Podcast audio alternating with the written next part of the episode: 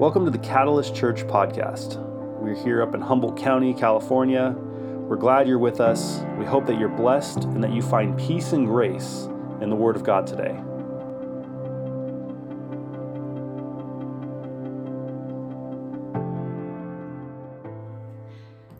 Well, good morning again. Good morning, everyone. It's good to see you. I know I haven't been on here yet, but it's uh, good to be with you. Uh, this morning we're going to be looking at uh, John uh, chapter 1, verses 6 through 8. Mm-hmm. And uh, But before we get there, uh, Bethany's going to give a little bit of a just a little bit of background information on um, John as a prophet, actually, and yeah. uh, why and how he did what he did. So yeah. you want to? I actually want to. I want to read the passage first, okay. and then I yeah. want to talk a little bit about who John was, because this we're in the book of John, and today we're going to be introduced to a person named John who is not the author. So today's John is John the Baptist. Uh, John the Apostle is his name, or John the Witness is also what he's called. Um, or sorry, John the Witness is what John the Baptist is called, but John the Apostle is one that wrote this book of the Bible, this gospel. So it's it's you know you just don't want to get the Johns mixed up, I guess.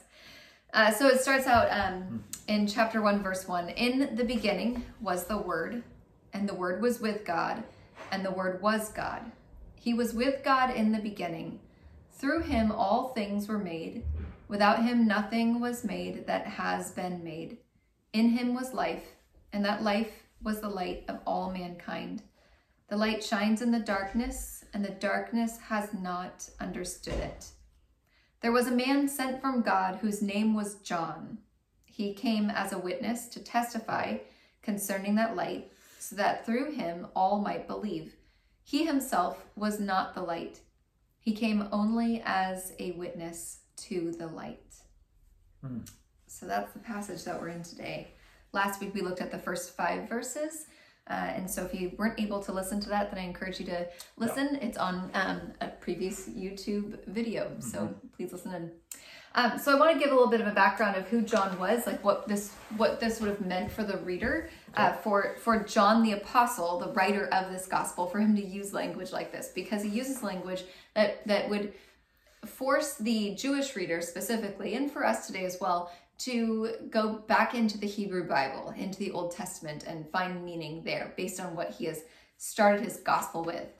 John is really uh, he's very intentional with the way he writes he writes about Jesus being the light of the world. Mm. And that sort of language is throughout his entire gospel. He talks about Jesus um, showing a different way, uh, Jesus being like the um, showing who, who God is essentially. Um, and, you know, light helps us see mm. the things that are around us. It helps us yeah. be able to see things that were previously hidden or um, non understandable. But he wants, I think, I think John wants the reader to see the Old Testament in a different way through the lens of Jesus Christ. So he uses the, the language in the beginning, which would have made the listener think right away to uh, Genesis. Mm. So in the beginning, God created the heavens and the earth, and it would bring that person back to Genesis. And then he uses this next language in verse six. It says, There was a man who was sent from God whose name was John. And that phrase, sent from God, would have also caused the reader to think back to think into the past, sure. um, into the historical writings of the Old Testament. Old Testament in, prophets. Yeah, the Old Testament prophets, that's right. So uh, the prophets were like the truth tellers from long ago. They were like the mouthpieces of God. You mean they weren't fortune tellers? No, not fortune tellers.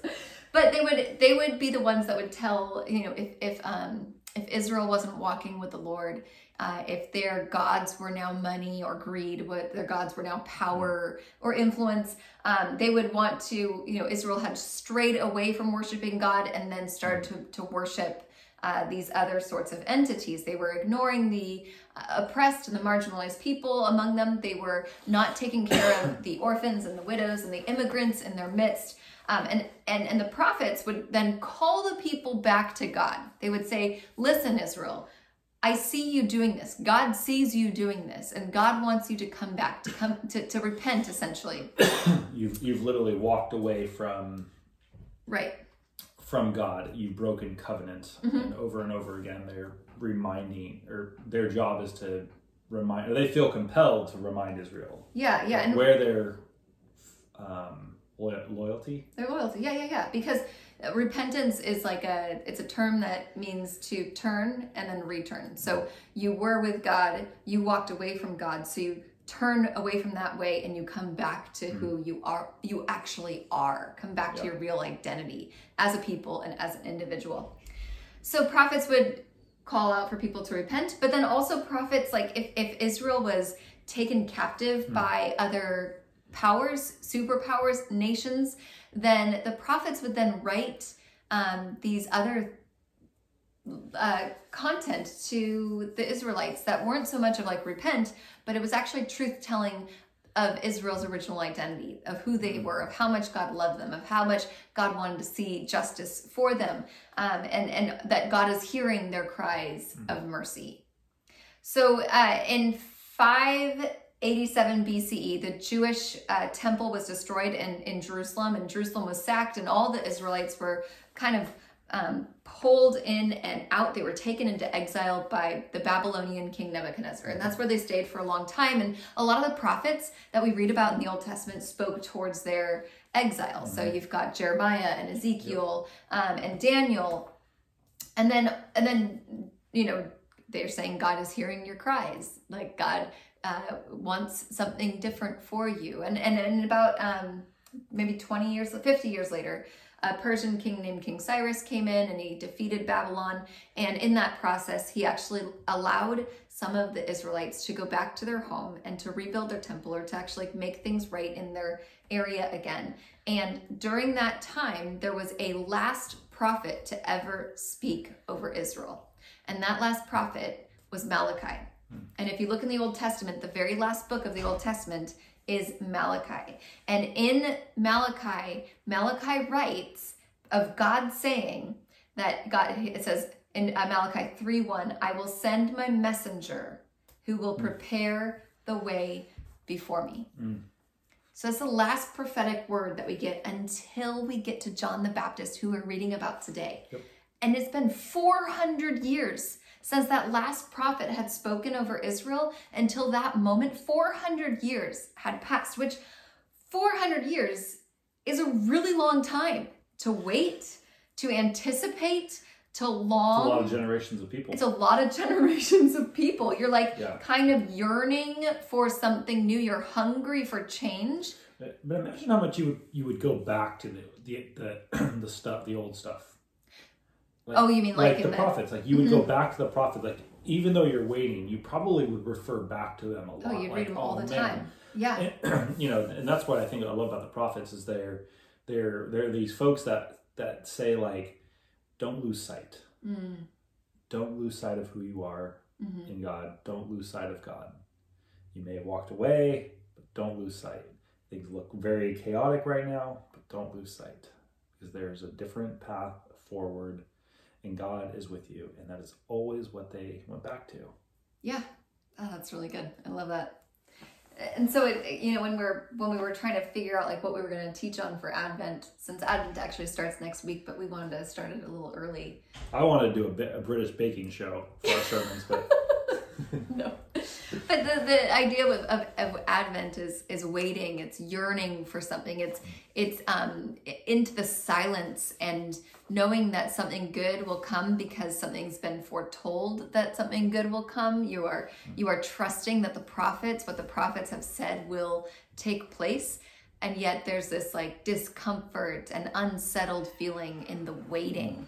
And I know that for myself and for a lot of us right now, we are waiting for a vaccine. We are waiting for things to be different. We are waiting, we are uncomfortable of how things are right now because things just feel unsettled. We're not with our family during Thanksgiving or during Christmas in the ways that we've been before.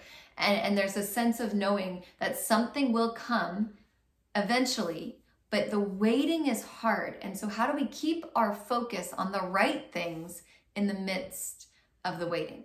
Mm. I think it's don't lose sight. Don't lose sight. Yeah, that's such a good word. And light brings us the ability to see. All right. Yeah. So, so, we should we should probably we want to go into the text a little bit. Yeah, yeah. So um, it says in verse six, there was a man sent from God whose name was John. He came as a witness to testify concerning that light, so that through him all might believe. Mm. So that whole like light that shines in the darkness, that that light that helps us not lose sight. Um, that, that that light is is the hope of Christ. Right. Right. Yeah. Right. So let's talk a little bit about John as the messenger. Sure. You yeah. wanna you wanna go there? Well, I think it's interesting because, you know, we were talking about this earlier about John being a witness mm. and how much, like, I don't know about all of you, but for Jay and I, and um, for you more than me, almost in a way, there's like this this sort of baggage that comes with mm. um, with our Christian understanding of what a witness is. Um, I, I grew up in a type of church life where in high school i went to like an evangelism conference where i learned how to share the love of jesus or share the the the, the way to heaven the way of, of, of inviting jesus into your heart or whatever that was like the romans road i learned how to share that uh, within five minutes if i only had five minutes with somebody at a bus stop then i need to be able to share that good news of jesus mm. to them mm. even if i'd never see them again so there's kind of some um, guilt that I live in that if I'm not like speaking out what I believe about Jesus to be true. Um, and I think, you know, I think that's true for a lot of people. Yeah. Like one, one of the things we talked about was the phrase that kept coming up to me, back to me when I read this passage was the pressure of bearing witness. Mm. Like, in other words, is there, is there kind of this in, in the Christian community, is there this pressure that exists that we sort of there's a certain way to bear witness. And you just kind of spoke to that about like yeah. you know i'm supposed to say this this and this when i bear witness. And somehow that qualifies as like being the right way to bear witness. But but i think john is getting at something so much deeper here. Um and i have to say john the apostle. Yeah yeah. Um but speaking about john the baptist the too. Baptist yes and you know john john was a disciple who who walked with jesus in, in the in the physical but also afterwards walked before he wrote this gospel mm-hmm.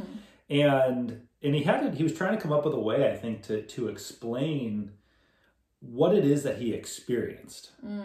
um, with jesus both in the physical but also afterwards i mean he's clearly experienced something that was profound and and he, the way he could explain it was he came up with these phrases like the light. Like mm-hmm. it almost feels silly, right? I mean, you, yeah. you talked about Sunday school, how important, um, like when we're in Sunday, when you do Sunday school or you do children's oh, for church. like yeah, for for trying to explain who Jesus is to, to children. Sure. Like utilizing very simple language that they can understand right. metaphors in a lot of ways. But really, what we do is we is we we want our we want our kids because we're all disciples. We're all making disciples, mm. and our children are the very first disciples, the most important disciples that we are making. And and sometimes we can get like caught up in the theological. Um, you know outside of the the actual physicality that it means to be in a relationship with jesus and and so with kids, it's so important just to talk about the basics. Like you get to invite Jesus into your life, and mm. what you're inviting into your life then is this ultimate amount of love, like an an expansive amount of love into your life. And when you have that, then you get to be in a relationship with Jesus. He becomes a friend. You are never alone. Like we use this sort of very simplistic language that is so important that we get we forget about sometimes when we're trying to like make it about heaven and hell or some sort of um, escapism from this world and and i think uh, yeah you know and, and i wonder like part of part of what i think john's doing is he uses those words because they are they are he's trying to explain something that's un, inexplainable that's right that's you right know, something that was so compelling to him yeah that the, the way he could describe it was light. And you almost have to say, like, really light? That's the best you could come up with? But no, that is like because because how there is no exact language for how we describe that love of God, that mm-hmm. love of Christ. Mm-hmm. Like, I mean, there's these acts that Jesus did, and there's like Jesus on the cross, and there's the resurrection, and, and those even those when we're trying to people are trying to explain those, they're trying to give language to this experience they had. And I, and I think really what we're trying to do when we talk about bearing witness, I asked you, I said, mm-hmm. honey, what would you say? How would you explain that word if you couldn't use either of those words? What did you use? Yeah, bearing witness. I mean, what does that mean if, if I'm not able to use words? Because oftentimes we get caught up in the words that we're supposed or to say. Or not use those words. Yeah. So when, but bearing witness, when I think of that, I think of it as like this, like this great uncovering or um i use I, I, mean like raw or vulnerable uh bearing witness to me is like truth telling. It's like exposed. It's like everything that is inside of me now lives on the outside. There's no there's no secrets. There's nothing hidden. There's nothing shrouded. It's like everything's out in the open and when i if i bear witness in that way if there's like this great exposure or great uncovering that happens, then it's almost like um like I think of being on a witness stand. If I'm on a witness because that's really where this language comes from. It's a very court um court kind of language, lawyers, all of that. You know, I think of like it doesn't matter. Anyway, so if I'm on this witness stand and, and I'm supposed to bear witness, I'm supposed to share this testimony, something I've experienced, I've seen, I've felt, I witnessed, like I saw something happen or I felt or I, you know, some sort of experience, then, then I, and I'm promising to tell the truth then I have to tell the truth regardless of what the consequences are later on. But you have to tell the truth the way that you experienced it. Correct. Like yes. If I'm the lawyer and I say, "Hey, I really need you to make sure you say these key words." Yeah. And you some and then you're like you're wrestling with the ethical dilemma. Do I say those words and be inauthentic to my witness? Yeah. Or do I say what I actually saw and experienced? And oftentimes in church life, there is this expectation that we're supposed to say things in a specific way. Like that there's some there's certain language we're supposed to use certain churchy language when it comes to bearing witness or sharing our testimony or leading somebody to jesus or whatever it is that you know you've got to say redeemed you've got to say he's your savior you've got to say these you know big words. But that might not be how you experience jesus. And you have to be authentic to who jesus is for you. I mean God is God. And there are certain, uh, you know, there's polity, there's tradition, there's doctrine, there's theology that is so important.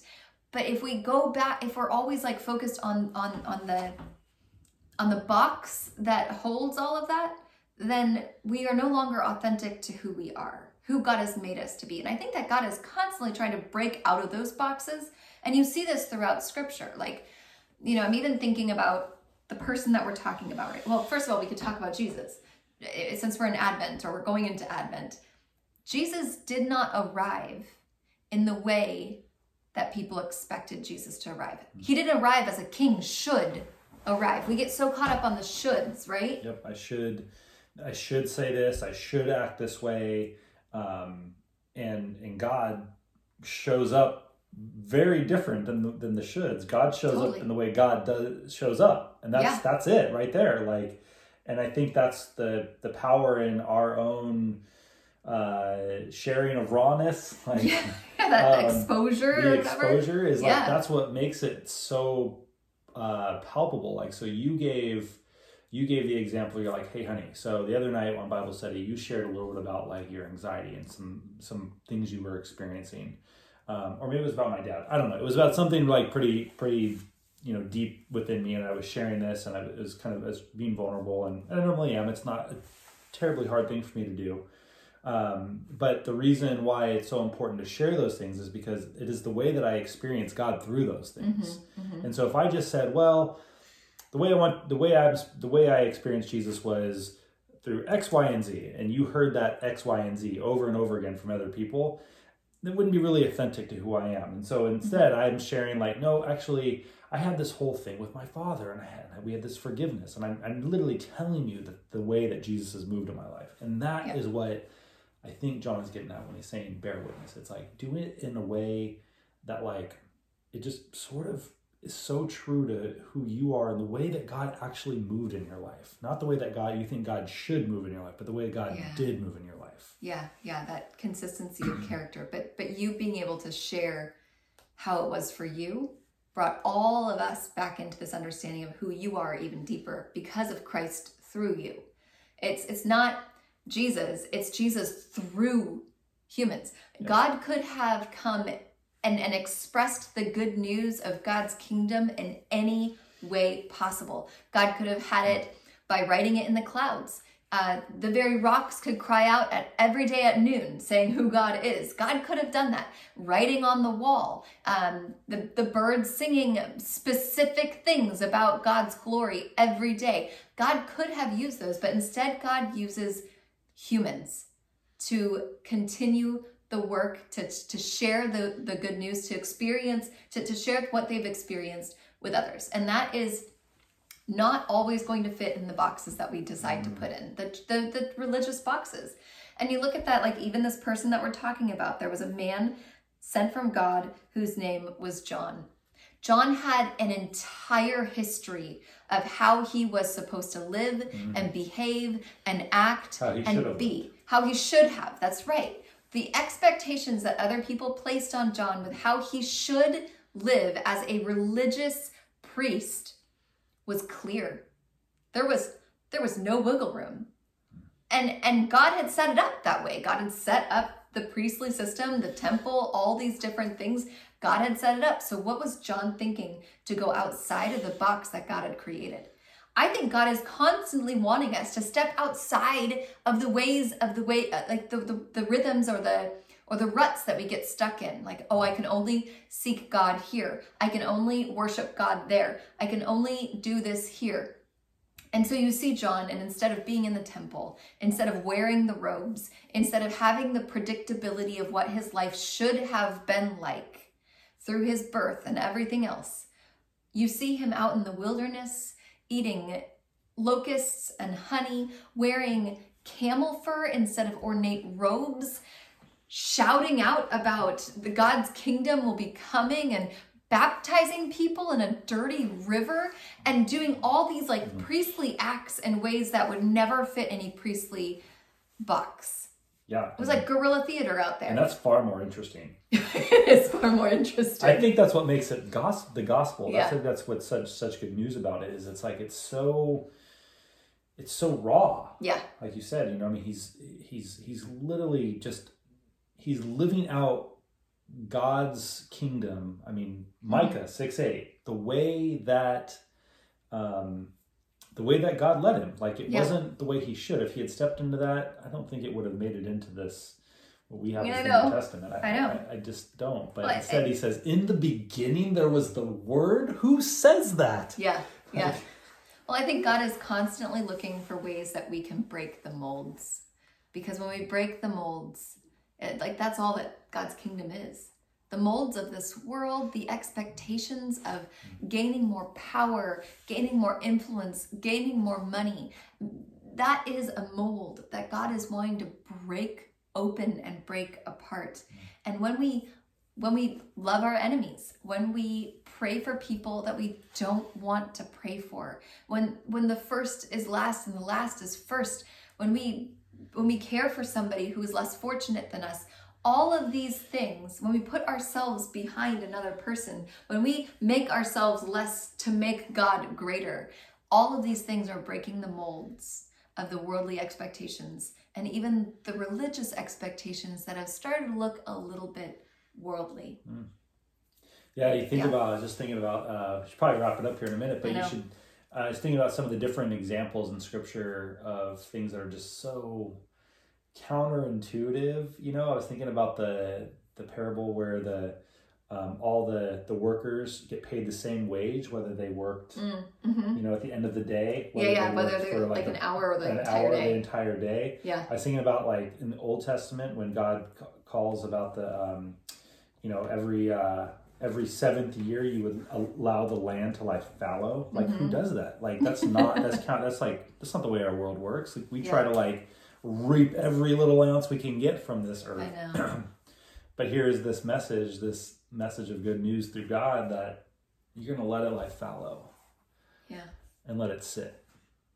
The witness that we are called to bear as as Christians, as Christ followers, is a witness that will look different for you than it will for me, than it will for Jason, in the way that we make words from it, in the way that we share about God's love with other people. There's no formula to follow, there's no five steps to God's kingdom. It is an entire life, it is an entire way of being that is very much based on relationship with other people and relationship with Christ. And it says here in um, First Peter, uh, and this is a this is a verse that many of you are familiar with. Uh, Peter says, "In your hearts, revere Christ as Lord. Always be prepared to give an answer to everyone who asks you to give the reason for the hope that you have, but do this with gentleness and respect, keeping a clear conscience." There's this reality that the only way that people can know about Christ is if we make Christ known mm. through the things that we say. But if our character is not consistent, then people will never ask us in the first place about why we have that hope mm. or why we are living the way that we live. Mm. So the things that we say, we make Christ known not just by how we live our lives. Absolutely, we do that every day. But if we never speak out the name of Jesus, then it just stays internal and the internal stays hidden. A witness is somebody who who exposes themselves, who who is out there in the open regardless of the consequences. And I don't think that's a guilt trip. I don't think we're meant to go and and like shout it from the rooftops or anything like that when it comes to what those five steps are because it's not five steps. It's really about having a relationship with other people. And within those relationships, people will wonder, where do you have that hope? And then Peter goes on and he says, he says, the end is the end of all things is near, which kind of feels like it, right? He says, therefore be alert and of sober mind, so that you may pray. Above all, this is this is what witness looks like, you guys. Above all, love each other deeply, because love covers over a multitude of sins. Offer hospitality to one another without grumbling. Each of you should use whatever gift you have received to serve others as faithful stewards of God's grace in its various forms. If anyone speaks, how often do we think that witnessing is just a thing of speaking? If anyone speaks, they should do so as one who speaks the very words of God. The word of God became flesh and dwelled among us. Mm. If anyone serves, they should do so with the strength God provides, so that in all things God may be praised through Jesus Christ. To him be the glory and the power forever and ever. Amen, is what Peter says. Mm. Yeah, that we we shouldn't get caught up on what it means to be a witness because being a witness is something all encompassing. And God has created mm. you with a very unique and specific way of bearing witness. What does that look like in your life? Be faithful to it says there was a man sent from God whose name was John. He came as a witness to testify concerning that light, so that through him all might believe. And it ends, he, it says, He himself was not the light, he came only as a witness to the light. Yeah. and so we'll leave you with this. Um, so the, the bearing the bearing of witness, the the being raw, the mm-hmm the, the, the sharing of good news, however you articulate or express that in your life um, as it relates to the presence of Christ within you, um, it points, we want it to point towards Christ. We don't want it to point towards us. Absolutely. And I think that's what Advent does. And that's why it's so radical that Advent is what it is because it, it's God showing up in the world in the most unexpected way that just mm-hmm. points to God. Yeah. And it's an unexplainable thing that we can't quite figure it out, but it keeps us so curious and engaged, doesn't it? Yeah. Church, it was good to be with you today. Uh, we hope you were blessed and honored and honored. We hope you were blessed by this, uh, by our conversation today. And uh, again, if you have any feedback, um, questions, concern, please don't hesitate to email or text us. We uh, will put those up on on the screen afterwards. And um, peace and grace. Peace and grace.